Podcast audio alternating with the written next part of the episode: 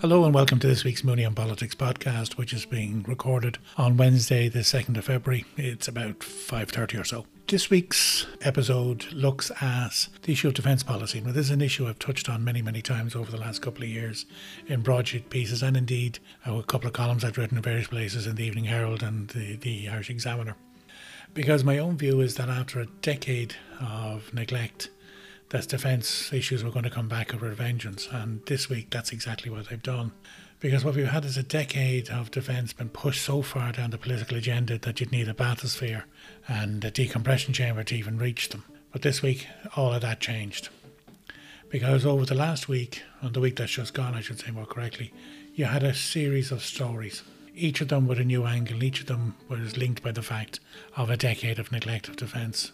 So it started up with the news of a build-up of Russian forces on the Ukrainian border and the not unconnected tumult over Russia's plans to mount naval exercises in Ireland's exclusive economic zone.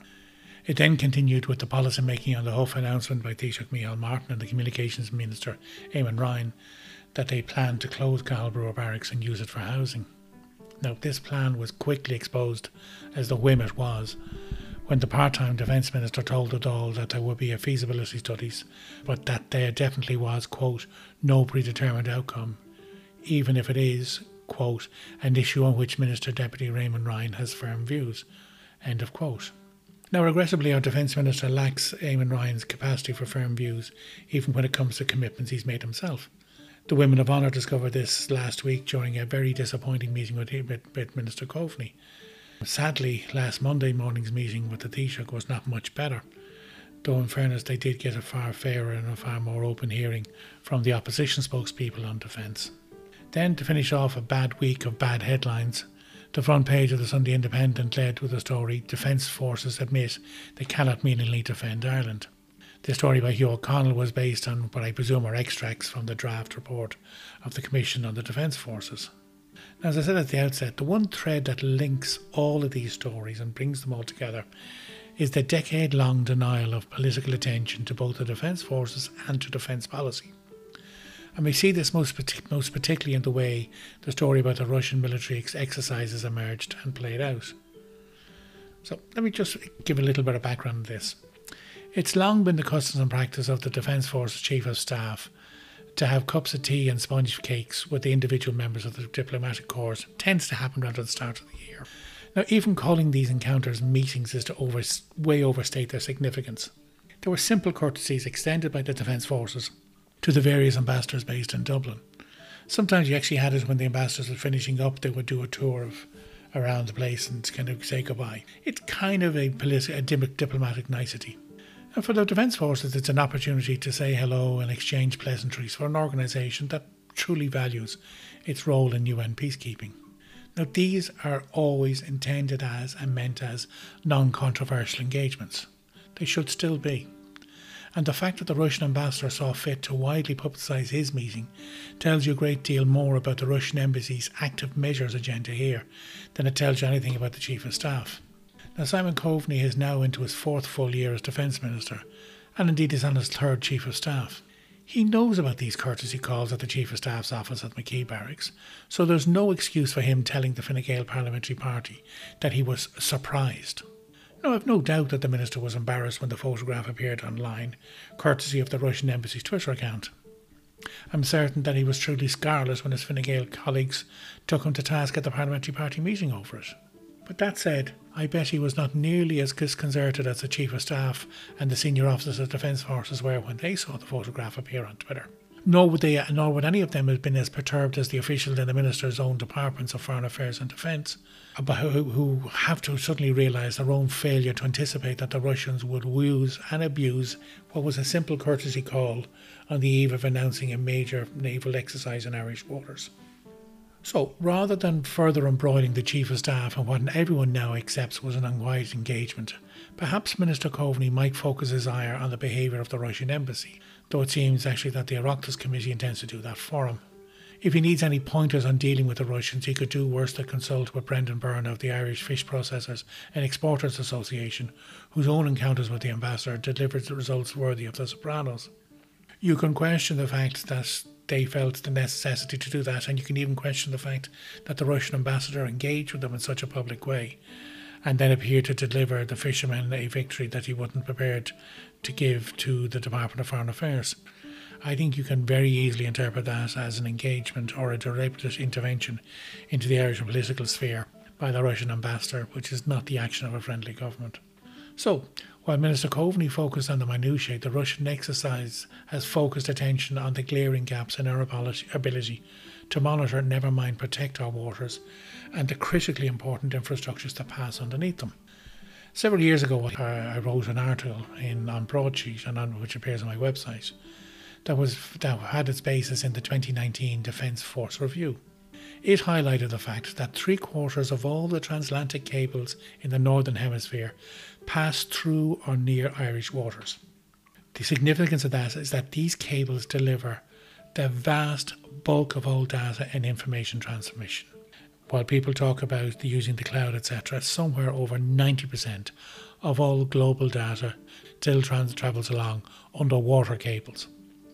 So, what's been done since, 20, since that 2019 review? Well, nothing. In fact, Defence Forces preparedness is probably lower now than it was at the time, with over half the Naval Service's nine ships regularly out of service due to staff shortages. Not all of the blame attaches to Minister Coveney.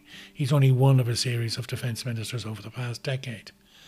Though he is probably ineffectual at best, he still tries, in his own words, as he said in the Dáil two weeks ago, to look after the interests of the Defence Forces.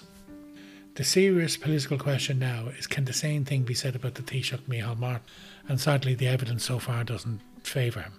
After committing an opposition to appointing a full time defence minister, indeed he committed to restoring the three brigade structure, which is probably not the wisest move he ever made, and having committed to giving defence policy the political prominence it merited. Micheál Martin blithely forgot all about that when the seal of office was handed to him, and unfortunately, defence was pushed back down the political agenda. Well, how else can you interpret his telling the Housing for All update press conference last week that, quote, I'm pleased to confirm that we have now agreed to construct a feasibility study for the use of Cahal Barracks and Rathmines, Dublin, to provide housing. Now, who, apart from the father of this daft idea, Eamon Ryan, imagined that it would make sense to deflect attention from real progress in delivering and the Housing for All plan to talk about some notional, wild, imagined scheme to close a working barracks that would take years to deliver, and even then it would probably only deliver about a thousand houses. That's according to Minister Ryan's estimate, not mine. Now, clearly, Darragh O'Brien wasn't of that opinion, because this is the second time the ebullient Pharaoh Fingal has had to silently, silently stand by and watch as his Taoiseach and party leader sabotages the news coverage of the work he supposedly was there to promote. Don't forget that Micheál Martin did this last September at the initial Housing for, Housing for All press launch, with his petulant outburst on conversations he'd had previously with, when ministers were dismissed. However, let's return to Cathal Brugha Barracks. Because Cathal Brugha Barracks and Rathmines is not some unused vacant site or underused site. It is the home to the 2nd Brigade headquarters, plus the home of the 7th Infantry Battalion, as well as the headquarters of the Cavalry Squadron, and a range of 2nd Brigade combat support, combat service, and training units.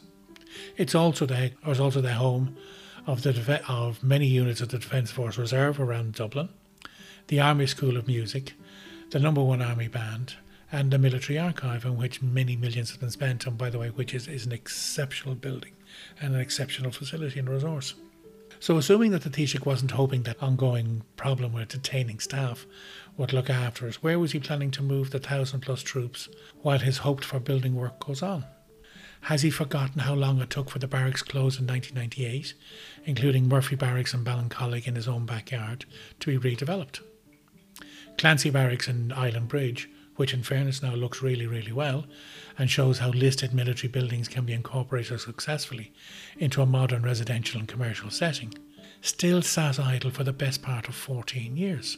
And by the way, that was a wholly private development.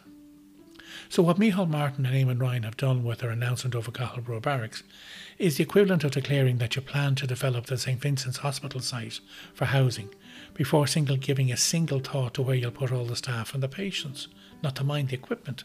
I was reared in Rathmines. I know Cathal Brugha Barracks very, very well. I pass by it almost every day on my way to Synge Street.